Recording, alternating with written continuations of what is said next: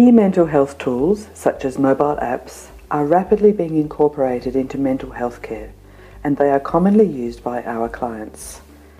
As clinicians and therapists, how can we best select and use electronic tools in our everyday practice? Hello, and welcome to this podcast. It is the first in a series of two commissioned by Black Dog Institute as part of the Australian Government's eMHPrac project that supports practitioners in the use of e-mental health resources. My name is Julia Reynolds. I'm a clinical psychologist and I'm fascinated by how we use technology in our work. I am joined by my colleague Jamie Marshall, who uses many of these tools in his rural psychology practice. Jamie also holds clinical leadership roles and research interests in e-mental health. We acknowledge the traditional custodians of this land and we pay our respects to elders past, present and future. We extend that respect to other Aboriginal and Torres Strait Islanders in our audience. In this podcast, we'll give an overview of the main types of e-mental health resources commonly used in Australia, some examples of how to choose and use them, and how to refer people to Australia's therapist-supported clinics. The use of technology in mental health care is just one part of larger reforms taking place that aim to improve mental health at a population level.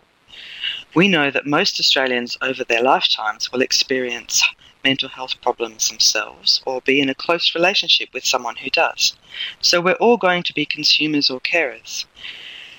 And we also know that less than half of those people with mental health problems in any 12 month period access help. Australian treatment rates have increased around 10%, which is a huge achievement, but there's a lot more to be done. Treatment rates achieved for comparable physical diseases are around 80%. So, in Australia and elsewhere, stepped care systems are being introduced to supplement existing services which are really quite intensive. Stepped care aims to increase lower intensity services that can, can be scaled up to help many more people. So, digital mental health can be used both in the low intensity end and also boost higher intensity interventions. So, what we'd like to talk about tonight is really how you can use digital mental health in your in the work that you're doing on a day-to-day basis. And practitioners have told us about five main ways that they use digital mental health. And in the first three approaches, digital mental health is the main intervention. At the simplest level, this just involves selecting some good quality resources and letting people know about them, maybe by providing some pamphlets in the waiting room or links on the practice website. The next step up is supported referral, where the practitioner provides an assessment, referral, and a follow up. They remain available if the person needs any additional support, and GPs often use this kind of model, as do low intensity services. Digital mental tools, health tools can also be used with therapist support. This is different to therapy because the therapist's role is to help the person to access, complete, and apply the material in the resource. Finally, um, digital mental health resources can also be used as adjuncts to interventions designed and provided by the therapist, whether this is brief, focused intervention or a more complex intervention over a longer period of time. Jamie will introduce us to some examples of how he uses technology as an adjunct. Jamie, what would you say to people, uh, to practitioners who are just beginning to explore these tools or want to get more involved? Thanks, Julia, and hi there to everyone. Thanks for joining us tonight. Um, well, look, in terms of getting started in digital mental health, uh, digital anxiety, I think, is a huge is- issue for clinicians. This might be especially true if it's something that you're not incorporating into your normal way of doing therapy.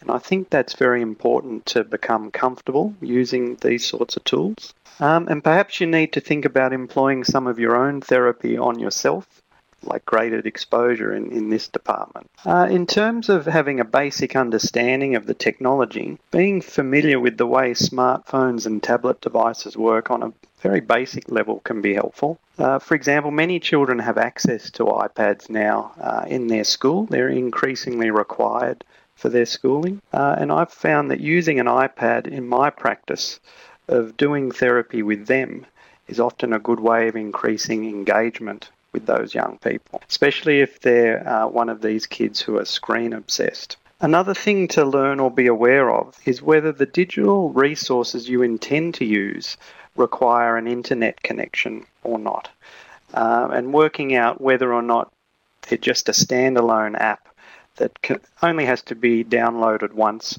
and then used. This is important because if you work with clients from, say, so, uh, low socioeconomic backgrounds, they may struggle to afford the costs of data uh, and might sometimes not be able to access those resources that require an internet connection. In terms of getting background knowledge, it's a good idea to do those things listed on the slide, like watching previous webinars on digital mental health, reading introductory articles, and having a go at using them yourself.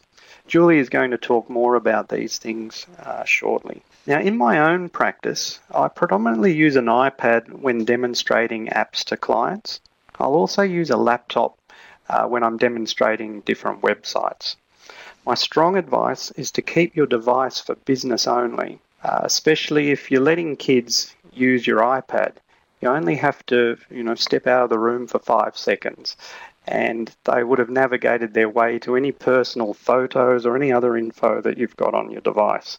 So if you require a device for personal use, have a separate device. Now you also need to have a good internet connection, but in my own particular rural area, we don't have the NBN yet, so you don't need that. Um, in fact, I'm talking to you now on a non-NBN connection, and um, fingers crossed, hopefully it's it's okay. But look, in summary, I see digital mental health resources as an adjunct to what I do in my sessions. Digital mental health resources are just tools in my psychological toolbox, and they represent additional ways of using CBT, ACT, mindfulness, all those evidence based therapies that we use. Now, I'm going to come back later on and talk again, but I'm going to hand back over to Julia for now. Hello, thanks, Jamie.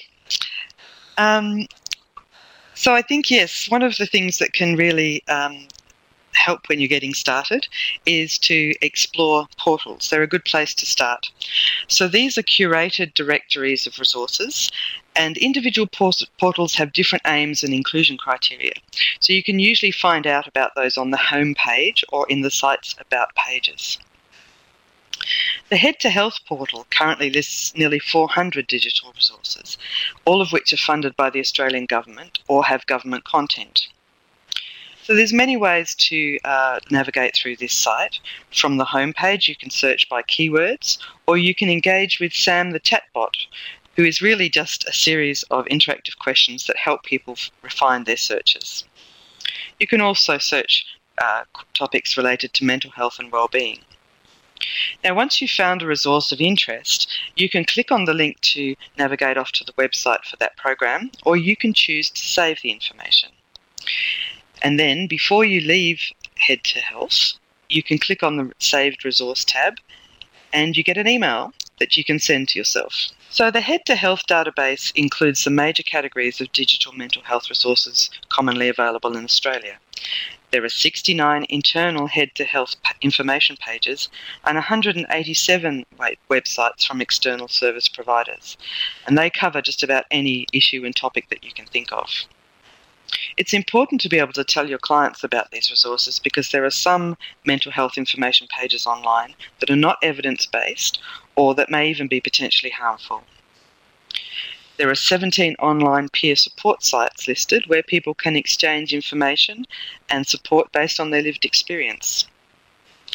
Now, the rules around these these uh, groups do vary tremendously, and there is possibility of some untoward effects, such as loss of privacy, or perhaps getting involved in material that, that potentially could encourage harmful behaviour. But on the Head to Health website, there's five main, five main providers, and they all have uh, really clear rules, and they're moderated to make sure the rules are enforced. So with these kind of sites, there's really more research needed to, to to work out whether they actually help reduce symptoms. But a lot of people do find them very helpful for reducing stigma, feeling like they're not alone, and to support recovery over the longer term. Head to Health um, also lists 44 services that provide support by phone, online chat, or video.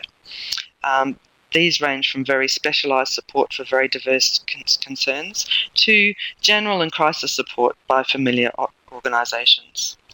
Now, initial research on these kinds of services is very promising, and it suggests that they're used by people who would not otherwise access help. There's 22 mobile apps on Head to Health, and these include a range of different topics such as anxiety, depression, substance use, and are, there are apps for particular groups such as new parents and veterans. Finally, there are some online intervention programs that teach people strategies um, and skills drawn from evidence based therapies such as CBT, interpersonal therapy, and positive psychology. There are two main types of these programs. Um, there's a standalone program, which is designed to be used without support uh, from the program, so the person can either just work through it by themselves or with some informal support from their therapist. And there's therapist supported programs, and these are designed to be used with therapists. And so you can either get support um, when people are using these from people, uh, from therapists who are employed in house by the programs, or community therapists like ourselves can um, provide support in these programs, usually following a manual or a protocol. Now, therapist supporters programs do have a very strong evidence base, and outcomes can be very similar to those um, found for face to face therapies, uh, especially for depression, social anxiety, and panic disorder. Standalone programs can also be very effective, and some people prefer to work through them by themselves. The main concern with these programs tends to be whether people complete enough of the material to get an effect, and so the support can be very helpful to actually uh, encourage people to complete the work. Jamie, how do you use these tools in your private practice? So, look, I, use uh, digital mental health resources in a number of different ways uh, in my practice. And I'm just going to talk through four very quick examples, I suppose. Uh, the first one there is, is uh, the waiting list. Now, uh, there's often a waiting list to access psychological services in my clinic, but also in rural areas uh, more broadly. So we have a standard handout, and we'll email that to clients that we have to put on that waiting list. We'll also uh, send it to clients who have uh, made an appointment, but if there's been a, a, number of weeks, say, between their first contact with us and that first appointment. Now, if their referral contains specific information uh, about a client's presenting issues, I might make then a specific um, recommendation for a digital resource that that person can access. Now, the next point homework. Uh, in terms of homework, for whatever reason, a person might be more willing to do a thought diary or a gratitude diary, something like that, on an app rather than using pencil and paper. And there are a multitude of different thought and gratitude diary apps available, some of which are aimed specifically at young kids. And these are often colourful and interactive and uh, in which the child can also earn rewards for using the app. So you can't blame them for wanting to do these diaries on such an app rather than using pencil and paper. In terms of adults, you might have a highly motivated adult who wants to do extra homework or just wants to do more research about a particular mental health issue. So you can direct them towards particular digital resources that allow them to do it. Um, now, there are apps that allow you to administer evidence based questionnaires. So, for example, my clients complete a DASS uh, using an app on my iPad. Now, when they've finished that DASS, they hit the submit button and that gets emailed to me. Uh, the results are automatically scored, so it saves me the time from having to score that. Uh, it saves uh, the cost of, of, printing out things, uh, ink, saving trees, etc. So you can save money as well. The vast majority of psychological measures that I use are digital. Uh, there are one or two that are still paper and pencil, but I think they will be available in the near future uh, as digital versions. It can be good to refer clients to apps for secondary is- issues so you can focus on the primary or, or presenting issue in your face to face sessions. So, as an example, uh, I've recently had someone uh, who had depression, but they also wanted to quit smoking. So, I was able to refer them to my uh, quit smoking app of choice uh, so that they could do that in their spare time. And in our face to face sessions, we focus on the depression. Now, that doesn't mean I forget about that uh, quit smoking app. I still ask them about that, but we only take a minute or, or two each session to, to discuss it. Um, and we stick to, to trying to treat the depression in the, their session. Now, as far as privacy goes, um, when talking to clients about apps, I always remind them to be vigilant about giving personal information to those apps and to only do so if the app is reputable. Um, I tell them that if they're unsure or if they just have a bad feeling, then don't do it. All right, client attitudes. One of the biggest hurdles for clients and this is similar to the, the hurdle for clinicians as well, is having access to and knowledge about digital mental health resources and even digital devices. And I've already mentioned clients from uh, low socioeconomic backgrounds in this regard. The type of client that I've seen uh, benefit most from these sorts of resources is generally a highly self motivated client. Without the motivation, it's difficult to force a client to use an app you can try to convince them of an app's worth by praising it or by quoting the research. And of course, you know, that research is important to us as mental health clinicians. But I've found that the best recommendation I can give a client for an app has been whether other clients have found it effective. I've just found that's a much more powerful recommendation than any research I can quote. That doesn't mean the research isn't important, of course it is. But um, as far as getting someone to use an app, having other clients recommend it is the, most powerful. One of the biggest reasons I hear from clinicians about why they haven't incorporated digital resources into their practice is time and money. It can take time to learn these things, and of course, time costs money. But I see the time taken to learn about these things as an investment that will just expand the tools that I have to offer as a mental health clinician. Now, um, that's it from me for the moment, so I'm going to hand you back to Julia. Thanks, Jamie. Working out how to evaluate these technologies, and especially mobile apps, is a critical step in rolling them out more widely. There are many exciting developments in this space, and I'm particularly excited by the work commissioned by the Australian Government to develop formal standards and certification for these tools. So in the future, we will have more guidance. There are also some portals that try and provide you with some of the information you need. So the Australian National University has got a site called a portal site called Beacon, and Beacon um, looks at the evidence, research evidence available for particular programs and apps. But in the meantime, of course, selecting tools to use with clients is a professional decision. And so, like anything else, we need to do some careful evaluation before we use them clinically. And in the last few years, there's been a lot of different assessment methods proposed.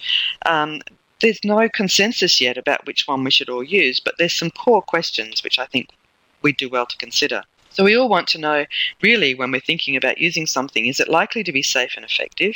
Is it easy to use?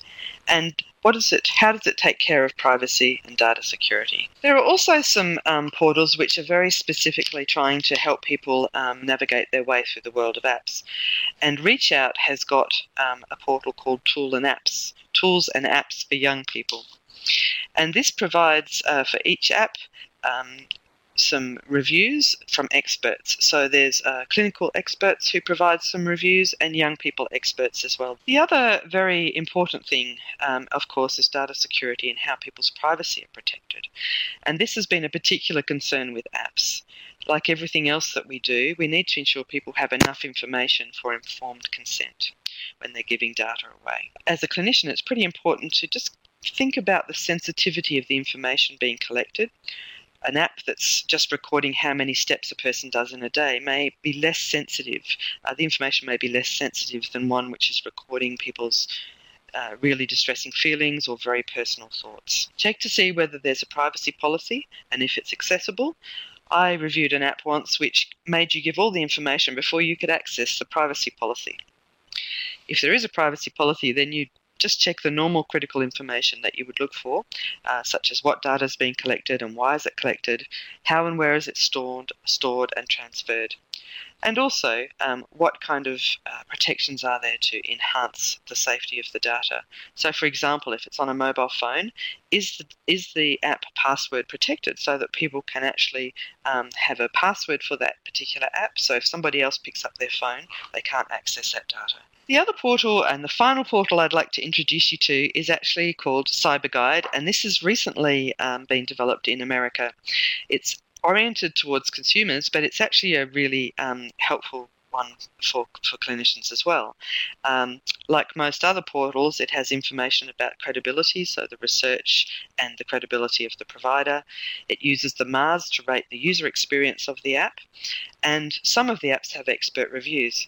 But the thing that is a little different is that it also has these transparency ratings, and that really says um, has a look at whether the app is providing critical information about data security. So that can be very helpful. The American Psychiatric Association has also developed a tool which is quite helpful. So, this is a model of app evaluation that they have um, disseminated for clinicians. And they suggest that you begin by looking at the client's context and background, so thinking about what they may need and what their interests and capacities are, and then assessing the app for potential harm and benefit and usability, as well as checking to see how easy it is for you to be able to share the data um, with your client, and also whether it can connect easily to other monitors and other things you may wish to connect to it. The American Psychiatric Association website has a free interactive tool to help you work through the steps in the model. This can be used to evaluate any app that you're considering for use in your practice. And you can print off a copy of your assessment to keep in your practice records if you'd like to show that you have formally assessed an app before using it clinically. Well, that brings us to the end of this podcast. Thank you very much for listening. I'd also like to thank Jamie for contributing his expertise and the Black Dog Institute for commissioning this podcast and the webinar that it is based on.